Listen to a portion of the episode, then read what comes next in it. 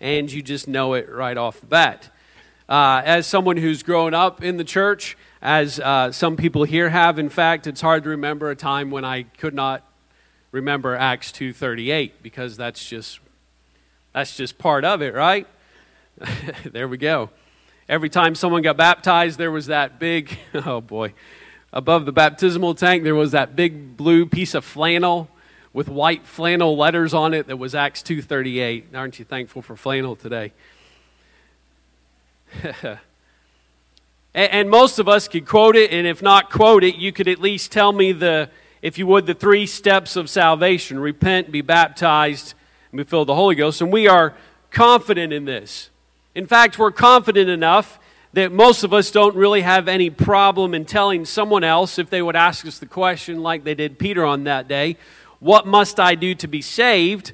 If we were asked that in some form or fashion, most of us would not have a problem, and we would feel confident in saying, You need to repent, you need to be baptized, you need to be filled with the Holy Ghost.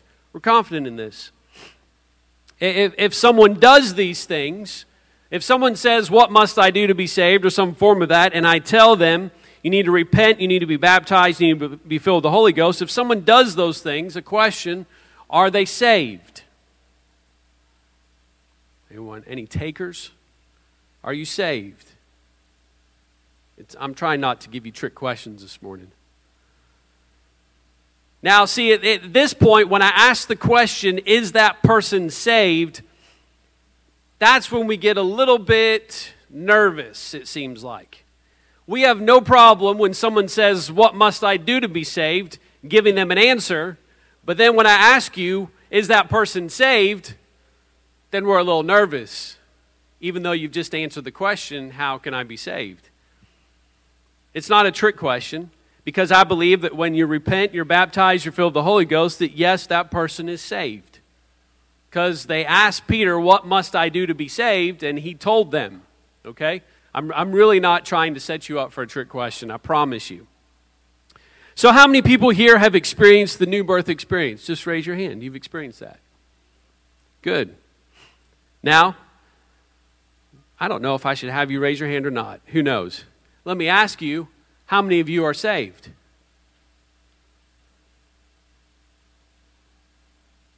How many of you feel a little uncomfortable raising your hand saying, Yes, I'm saved?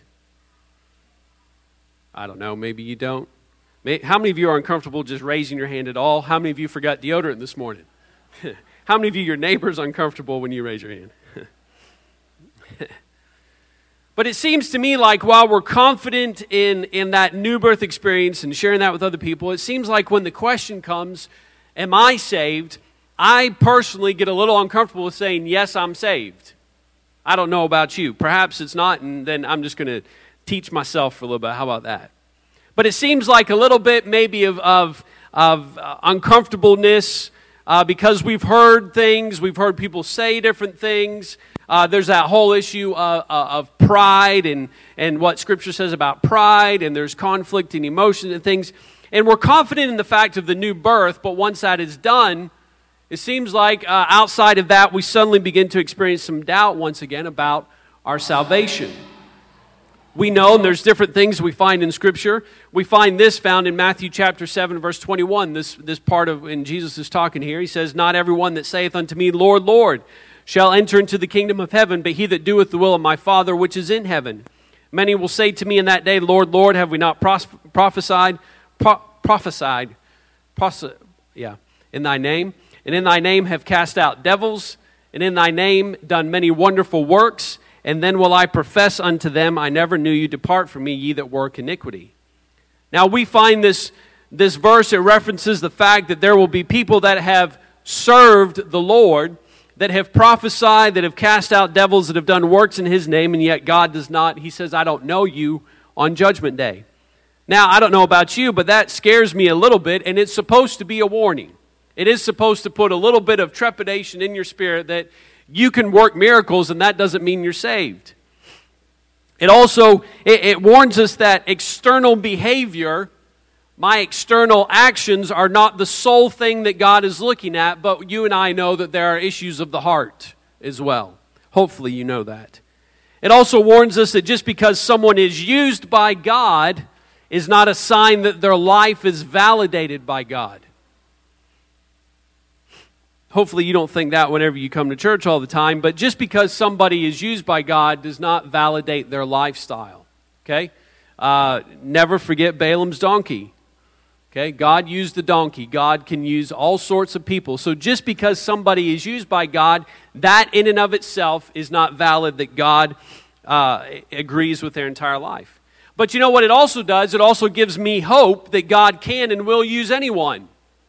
Because there's people that on the day of judgment, uh, God says, I didn't even knew, know you, yet they prophesied, they preached, they did miracles, they did signs, they did wonders. That God can use anyone. So if you're wondering if God can use you, yes, He can use you. It doesn't matter. Actually, this verse tells us that it doesn't matter about your spiritual condition because those people were lost. God can use you. So if you're trying to live for God, you don't have to wonder, does God want to use me? Yes, He wants to use you, and He can use you. However, I think this passage lends itself also to making us begin to question our salvation sometimes because it adds it has a warning in it. And so I begin to wonder, I don't want to be that person. Of course I don't want to be that person. Now I've heard people say and this is again I'm not trying to come against any particular person, but we're talking about confidence in salvation or any particular teaching.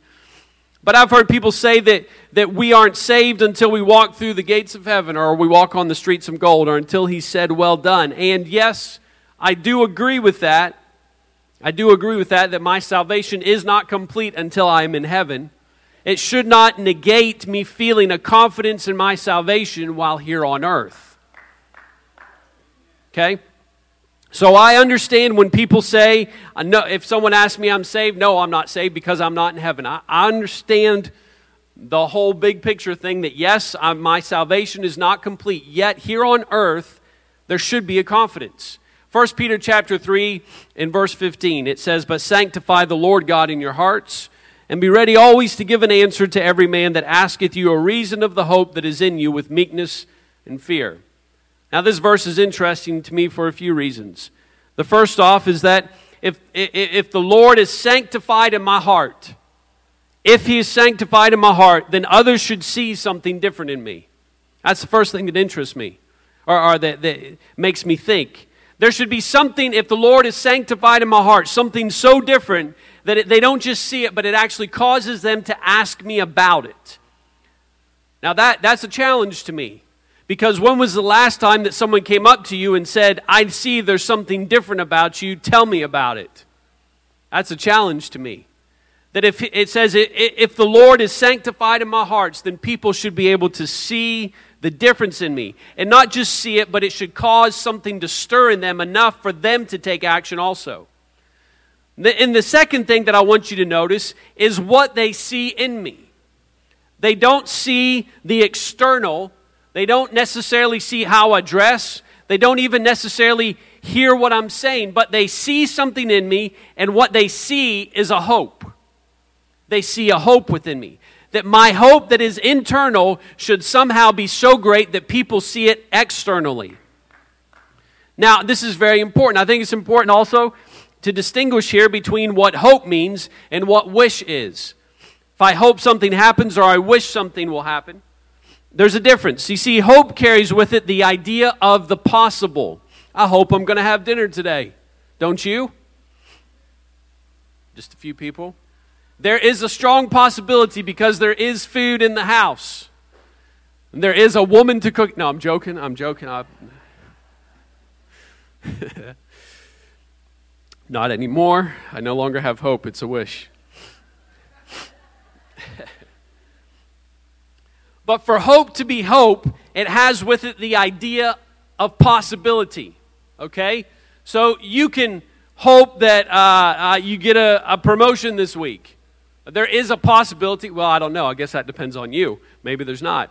But you can you can hope that you'll make it home. You can hope that you'll walk outside and your car's still there because they're, you're okay. So it has this idea of possibility with it.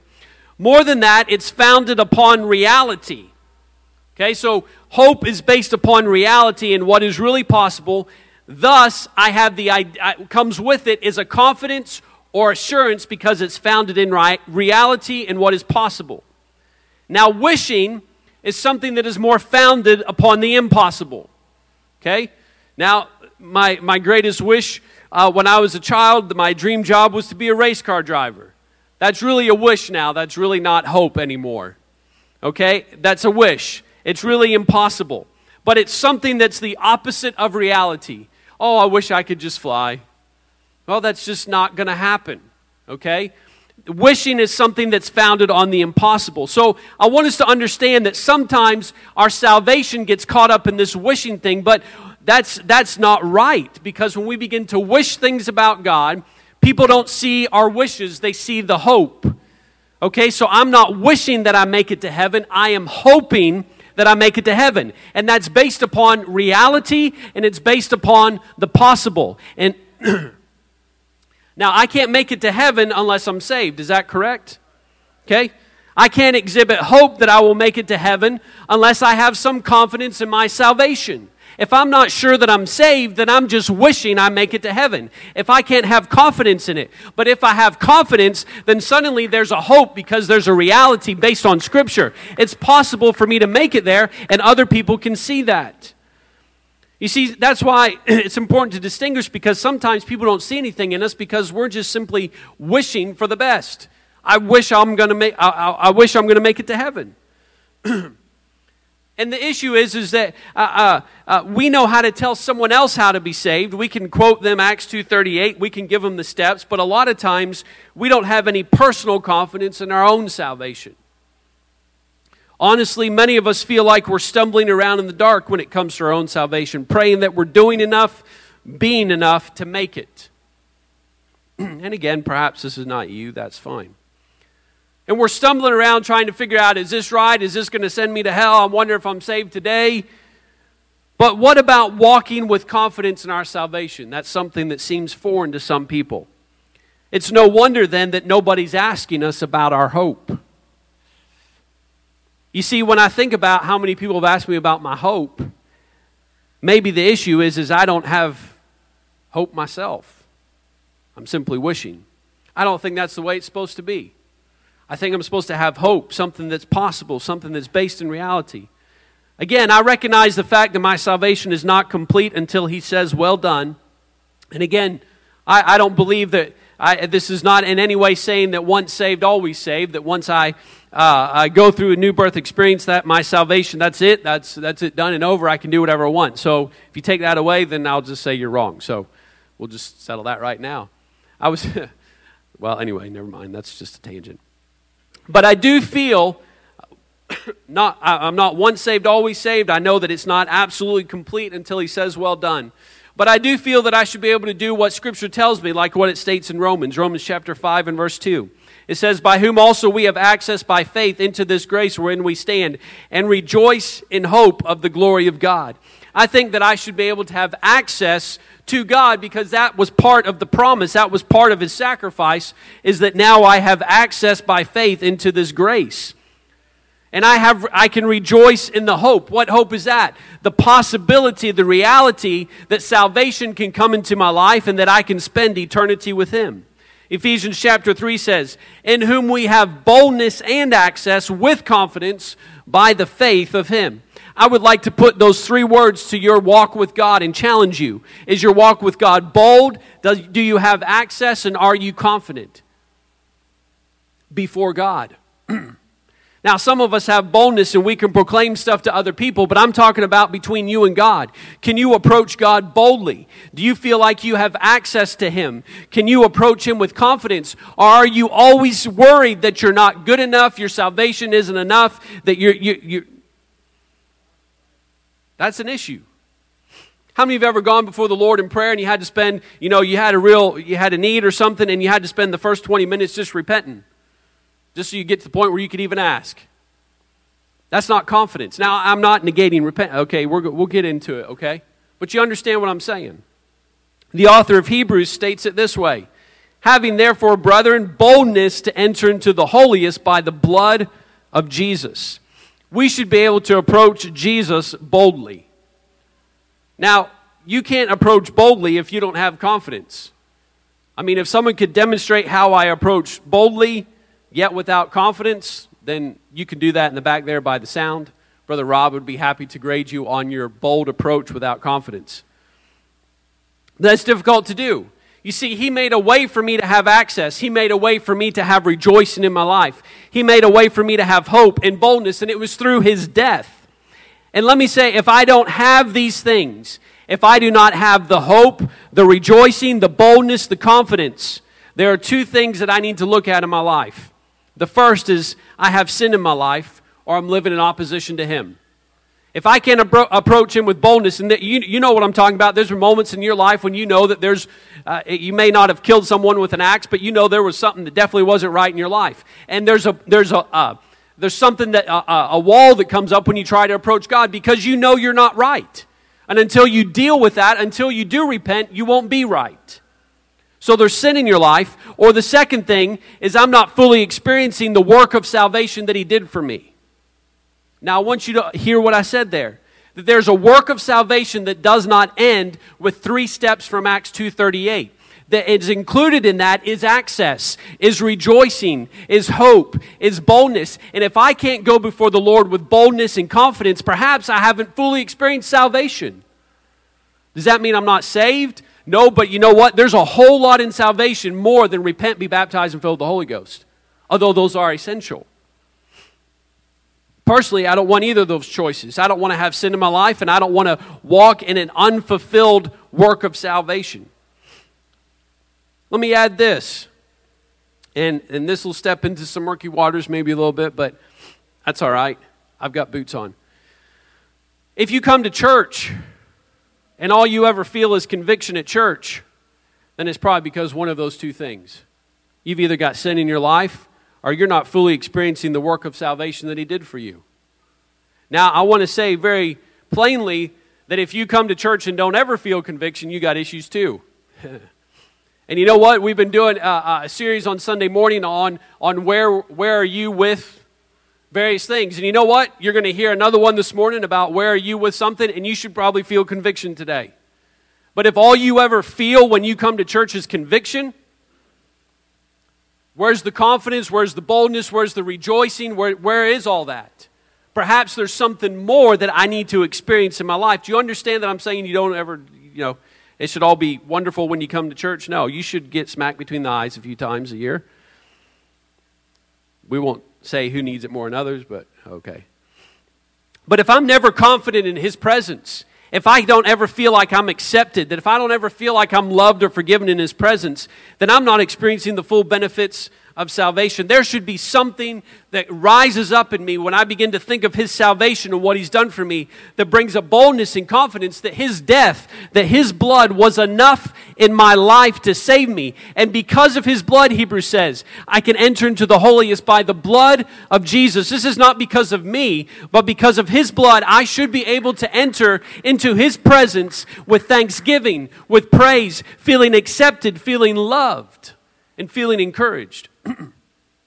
Isaiah chapter 30 and verse 15, it's not just about that salvation thing, but when I experience that fullness of his salvation, it's more than just uh, getting a ticket punched. Isaiah chapter 30 and verse 15 says, For thus saith the Lord God, the Holy One of Israel, in returning in rest shall you be saved, in quietness and in confidence shall be your strength, and you would not.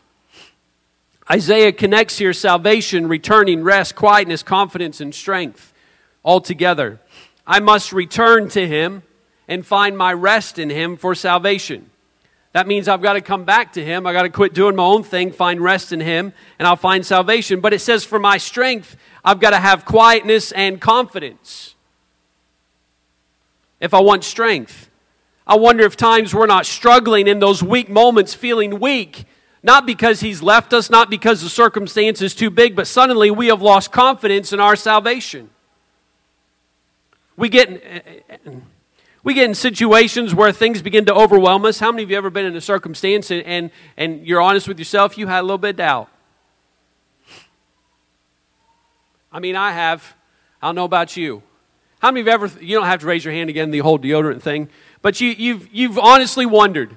You know God doesn't leave you, forsake you, but in that moment you thought, where are you, God? You, you know He doesn't leave you, but He's just not here right now. You know He's a provider, yet you just don't have the provision right now. it's in those moments when I'm weak. And you know what we begin to do?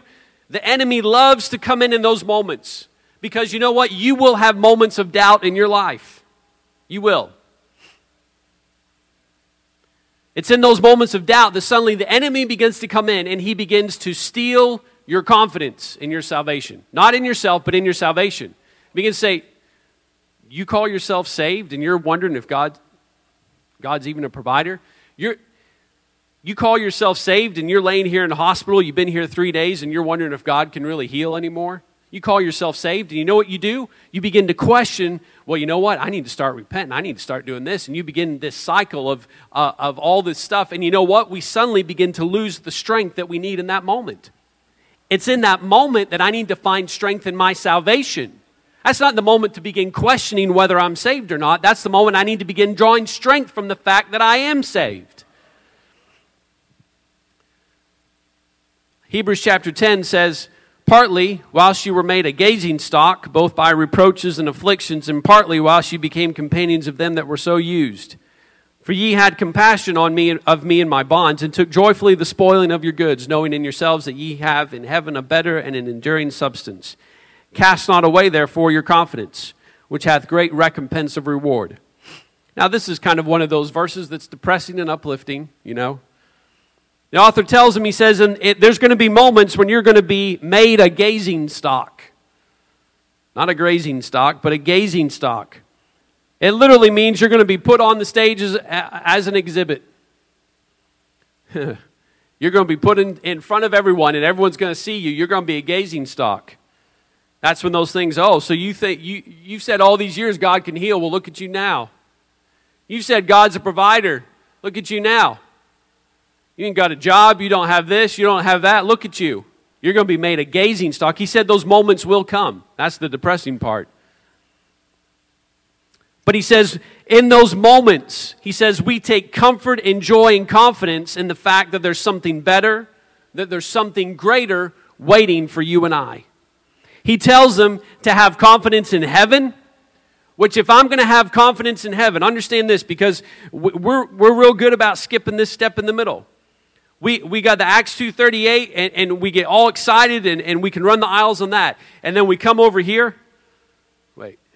Oh, wait. I'm supposed to do it the other way. I was watching something the other day about some guy that would give, well, anyway. He was, he was a, a motivational speaker and he ended up killing three people, so hopefully that doesn't happen. I'm not taking lessons from that. But he said that when you, he said, this is what you do is when you, when you, when you're trying to get people, you say you're here and you go there, you go from, from left to right like people read. So I need to go from Acts 2.38 to over here. I don't know. That confuses me. Hopefully nobody, no. It was a sweat lodge, so hopefully no, this is not a sweat lodge in here, right? So you've got Acts 2.38. I'll ignore him and go backwards. We'll do the Hebrew. There we are. We're going biblical. We're reading it backwards like the Hebrew. You've got Acts 2:38 and we get all excited about that and then we have the hope of heaven here and we get all excited about heaven but somewhere in the middle there's a disconnect in us because we're excited about the idea of heaven that there'll be no more sorrow, there'll be no more tears, there'll be no more sickness, there'll be no more pain. And we rejoice in that. And we rejoice in the fact that He has made a way for us to be saved. We rejoice in these two separate ideas, but it's my life right now that connects those. He's saying when you're in the worst possible spot, when you're the gazing stock, you rejoice in the hope of heaven. And the reason you can rejoice in it is because you know that you are saved. But it's in those moments that our, our salvation is a question.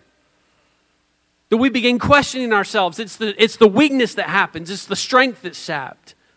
So I can't rejoice really in heaven. You see, I wonder how many times we're just rejoicing in the idea of heaven that it's the idea of heaven is a wonderful place it is but really are we rejoicing that i will be in heaven and that i have a hope that i will be there which means it's based in reality which means that i am saved it's possible does, that make sense? If it doesn't that's fine. But we rejoice in the idea of something rather than seeing myself in heaven because i'm not even sure in this moment if i'm saved. I'm just too busy repenting because the enemy keeps coming in. I can't allow heaven to bring me the comfort and strength that I need because I'm not convinced that I'm even sure that I'll be there. Well, you know what? You need to check two things. You need to make sure there's not sin in your life, and if there is, you need to ask for forgiveness. And then once you've asked for forgiveness, which means I'm going to turn when I repent, that means I'm going to do something different. I need to put my faith and trust in the fact that He was faithful to forgive. I'm challenging us today to not cast away the confidence of our salvation. I remember the moment when I received the Holy Ghost. I remember that, that, that, uh, that moment, that feeling that I had at the altar when, I received Him in my life, that there was a confidence in Him. There was a confidence in His blood. There was confidence in the work of redemption accomplished in my life. There was something there that, that I felt completely different. I'm challenging us to not lose that confidence in our life. In John's first epistle, we find that maintaining confidence in our salvation and walking with assurance are an important topic. While John's writing are perhaps most known for his writings concerning love, which we will talk about, we find the idea of confidence in our salvation. It's, it's woven throughout his books, especially in 1 John. And we're not going to go through 1 John in its entirety, but we are going to look at certain passages that deal with this issue of confidence in my salvation. How can I be assured in my salvation? And First John deals with it. But I think before we look at those, it is useful to understand some of the background of the book that we're going to be spending most of our time in over the next few weeks. And this is not going to be expository verse by verse of First John, but we are going to take passages and look at them. We find that, of course, First John is labeled First John, and that's because John wrote it, despite the fact that John never calls himself by name in the book. First John, or, or, yeah, the book of First John is, is one of the most quoted um, books by the early church fathers just after the apostles died. Uh, that group of, of people that were there, he was one of the most quoted apostles, and we find his writings throughout. From the way that the book is written, we get the idea, and we know that John died of old age despite being exiled. He died of old age. We get this idea that it's written by an older man to a younger generation. He's looking back, as it were, upon things. That's how we that's the idea we get of first, second, and third John. That it's a it's a guy that's lived for the Lord for a long time and he's looking back giving some lessons. We don't know exactly when or where it was written, First John, but the best estimates place it uh, possibly being written from Ephesus. James and Peter write about physical suffering that's taking place within the church. They're writing during a time of great persecution, telling people to endure, to be faithful in the middle of trials, to have patience, but John deals more with the spiritual condition of the church. Again, this lends itself to a, a, Uh, it being written some years after the persecution because he doesn't really deal with it. So the rough times of the church are perhaps 20 to 30 years distant. And you know what happens when trials pass? It happens in your life and my life. We get a little bit more comfortable, right? Prayer meeting's real important when we're in the middle of a trial, right? But then things kind of get better and things work out, and suddenly things become more important than what were important. So John's writing to people who, in the middle of persecution, you know what? They had no problem, problem praying because you know what? They didn't know if they were going to die that day. They were getting killed. So they're, they're, they're praying, they're, they're fasting, they're, they're selling everything, they're, they're doing it all. But now, persecution's passed a little bit. Now they're making Christianity the religion of, uh, of, of the whole Roman Empire. That's starting to happen and suddenly they're, they're amongst the status quo. It's, it, they don't wake up every morning and wonder if they're going to be uh, thrown in prison or, or killed. And John looks back and he begins to, to warn them about some things that he doesn't want them to slip into, some habits that are beginning to worry him. There's been many false teachers arising. And again, we find the Antichrist mentioned, the spirit of the Antichrist mentioned in 1 John. And John is concerned with regrounding and retrenching some basic truths some of which we'll look at. And we've got this theme of having confidence in our salvation, but this idea can also be restated as evidence of true religion, is what he talks about. That there are some things in my life that if these things are exhibited in my life, then I can have confidence in my salvation. Again, this is not based on a feeling. It's not just because I feel saved that I am saved, but John tells us that there are some evidences. If you begin to see these things in your life, then you can have confidence, you can have boldness in your walk with God. Without the evidences of these fruit, on the other side of it, you and I should be concerned about where we stand with God if we aren't seeing these things in our life. These similar ideas, they're interwoven throughout the book, and it's, it's really almost impossible to separate them the confidence and evidence of fruit. If I don't have the evidence of these things, then I can't have confidence. It's just false hope, it's just wishing.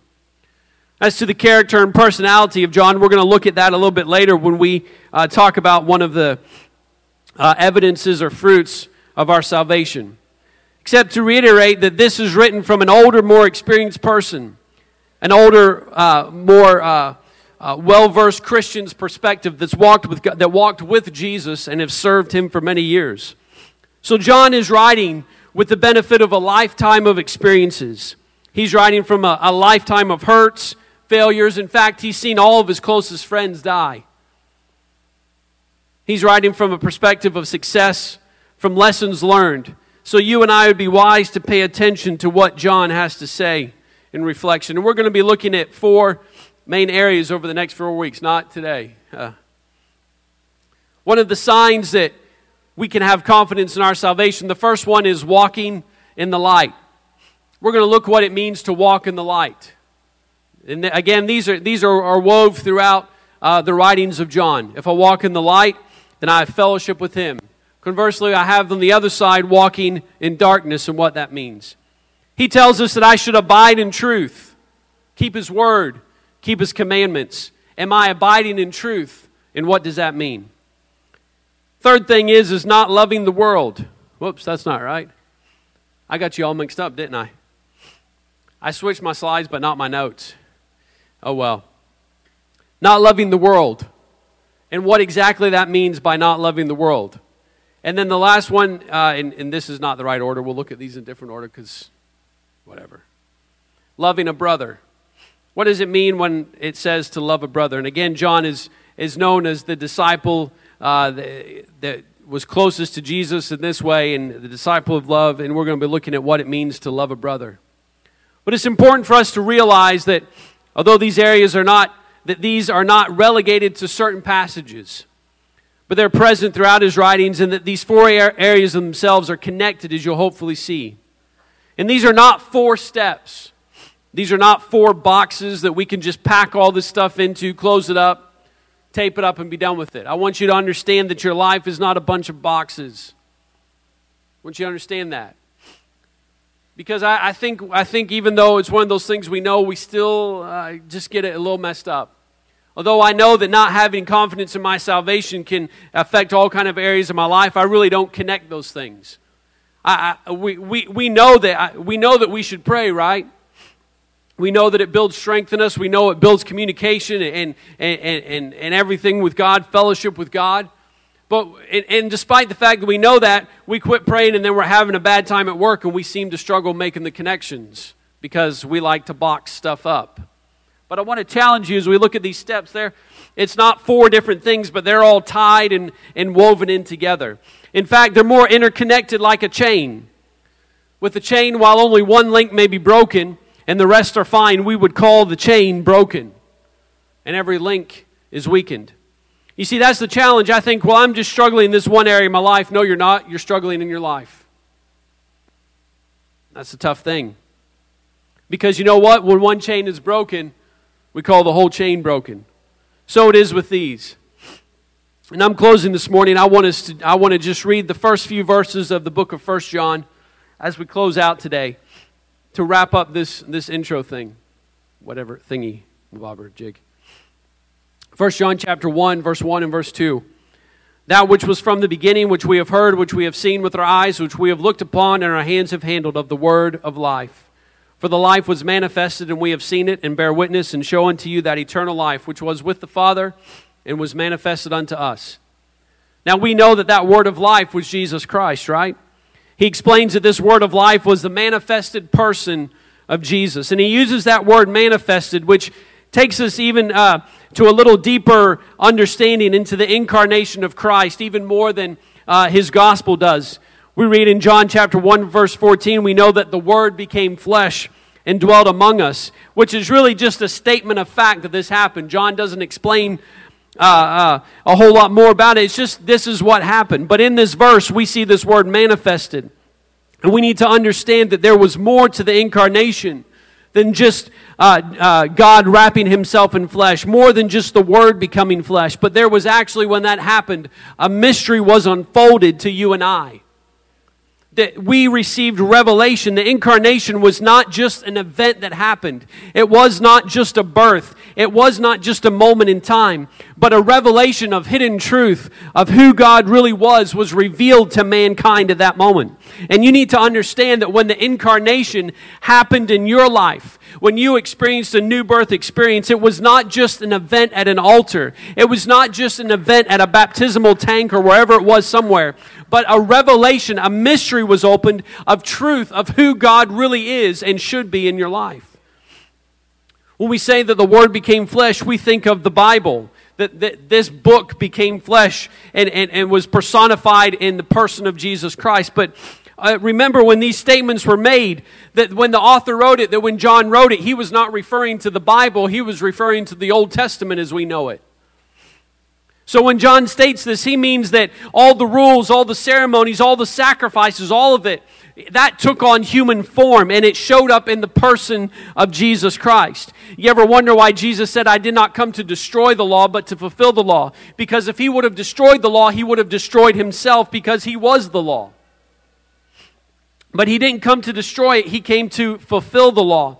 And, and, and it, this incarnation was a revealing of the mystery of the law.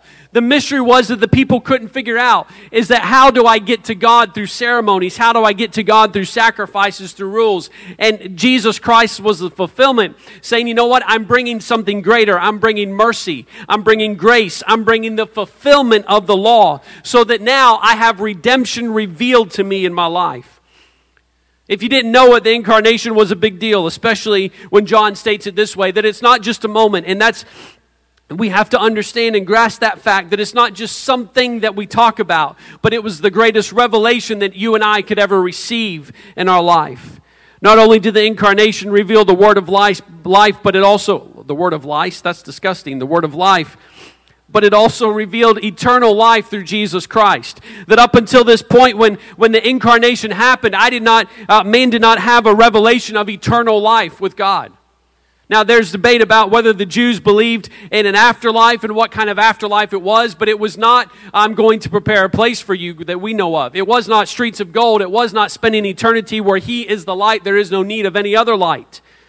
When, he, when His incarnation brought about a revelation of eternal life, without that incarnation, you and I would not even have the hope of heaven. It was about revealing eternity to you and I. So when you look at the Word, when you look at Jesus Christ, when you look at Scripture, you should see abundant life for today. He came to give us life more abundant, and you should find uh, uh, abundant life for eternity, for tomorrow. That should be what's revealed to you in its pages. That you know what? There's something for me today, and there's something even greater for me tomorrow. So I have confidence for today, and I have confidence for tomorrow because of the work that He did. 1 John chapter 1 verse 3 and 4 that which we have seen and heard declare we unto you that ye also may have fellowship with us. And truly our fellowship is with the Father and with his son Jesus Christ. And these things write we unto you that your joy may be full. He says he stated the previous so that those of you and John's one of the last ones left at this point so that those of you who did not physically see physically hear physically touch Jesus can get some idea of what took place through the life of Jesus. He wanted to, them to catch a glimpse what it was actually like walking with Jesus.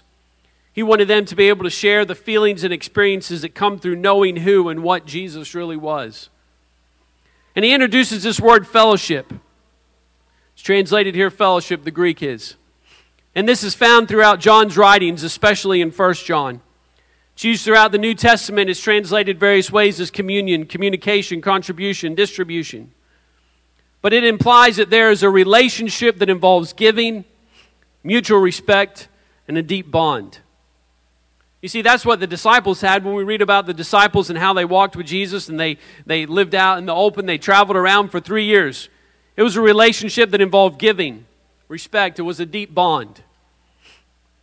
You don't toil all night and then step out on the waves when there's a storm going without there being some sort of deep bond, or else you're just nuts.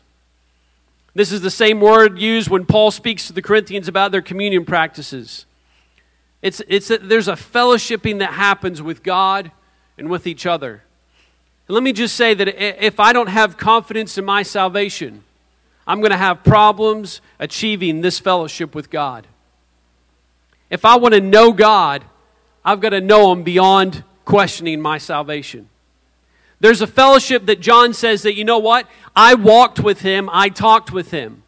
But He has made a way through salvation that you and I can have just as close a relationship with Him as if He was really here. Now, that's kind of hard for us to understand because we're talking about the visible and the invisible. But John says, I'm telling you all this so that you can participate in the same relationship that we had. And you know what? If I don't have confidence in my salvation, there's no way I can have that relationship with Him. And this is where John really emphasizes that fellowship is not just something that we enjoy, or it's not just a benefit of serving God, but it's a distinguishing mark of Christians if I don't have fellowship with Him, if I don't have fellowship with my brothers, John questions whether we're actually a Christian because it's a distinguishing mark of Christians. John is writing so that people can have full assurance of salvation, and this is one of the ways of knowing. And then verse 4 ends, it tells us that he's, he's going to write what he does. The reason he's writing is for one simple reason that our joy may be full. That our joy may be full. Now, I don't know about you, where you're at in your life, how you feel about the world now, but I tell you what, I could use some joy in my life. If we ever needed our joy to be full, it's now. And John, John tells us, you know what? I'm writing these things to you. I'm writing about having assurance of your salvation. I'm writing about having confidence of salvation for one reason. Not so that you can walk around haughty and proud, not so that you can look down on people, not so that you can have all this stuff, but there's one reason that your joy may be full. The joy of the Lord is my strength.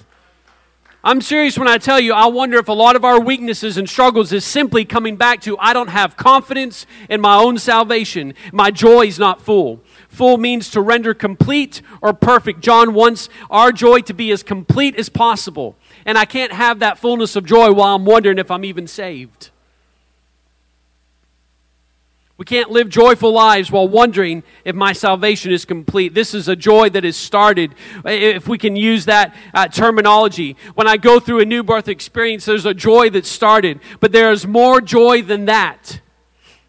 Let me just say, you should be more joyful at, at this point in your walk with God than when you were first filled with the Holy Ghost. Now, there's a joy that comes when I experience salvation that is probably unlike anything else because I once was lost, but now I'm found. Okay, there's that joy. But I should have more joy now than I did then because there's a joy that comes with knowing God. There's a joy that comes when I'm confident in my salvation. There's a joy that comes when I know my place in Him and in His kingdom. And there's a, there should be a fullness of joy. As John says, a completeness. The longer I walk with Him, I should find more joy in Him every day. John wants to give us a confidence in our salvation, the assurance, so that I can walk in what God has called me to walk in. And, and, so that the reason that He died is for us to walk in confidence of salvation. As we stand this morning, I wonder this morning in closing, I, and I pray these lessons challenge you. Again, this is not, the, the point of these is not so that I have pride in my salvation, but so that I walk in confidence in what He has done for me. I think uh, there's that verse that says we frustrate the grace of God. I wonder how many times there's things that, that He died for. I, I've wondered sometimes, how many of you ever repented for the same thing more than once? you know, if, if, if I was God, well, there'd be a whole lot of things different. Let's start on that. That would, that would annoy the fire out of me. That would just bug me to death. Because you know what? I came to earth, wrapped myself in flesh, went to a cross, and died for that. And you can't get over it? You saying I didn't do enough? Yeah, his blood's enough. His blood's enough. You know what? I don't have confidence in his sacrifice and what he did. I don't have confidence in my salvation. You know what? His, his death was enough for you and I. And it's not I'm walking, well, I'm all this and all No, his death was all this and all that. So I walk in confidence of his blood and of his death. I wonder this morning as we close, if, if we, I'm not going, we're not going to pray for a challenge. I wonder just this morning if you could just thank the Lord for your salvation. in your life. Just thank Him. You know what? He's, he's brought, I don't know how far He's brought you, but He's brought me a long way. And I'm thankful that I stand here. I'm not perfect, but I'm saved this morning.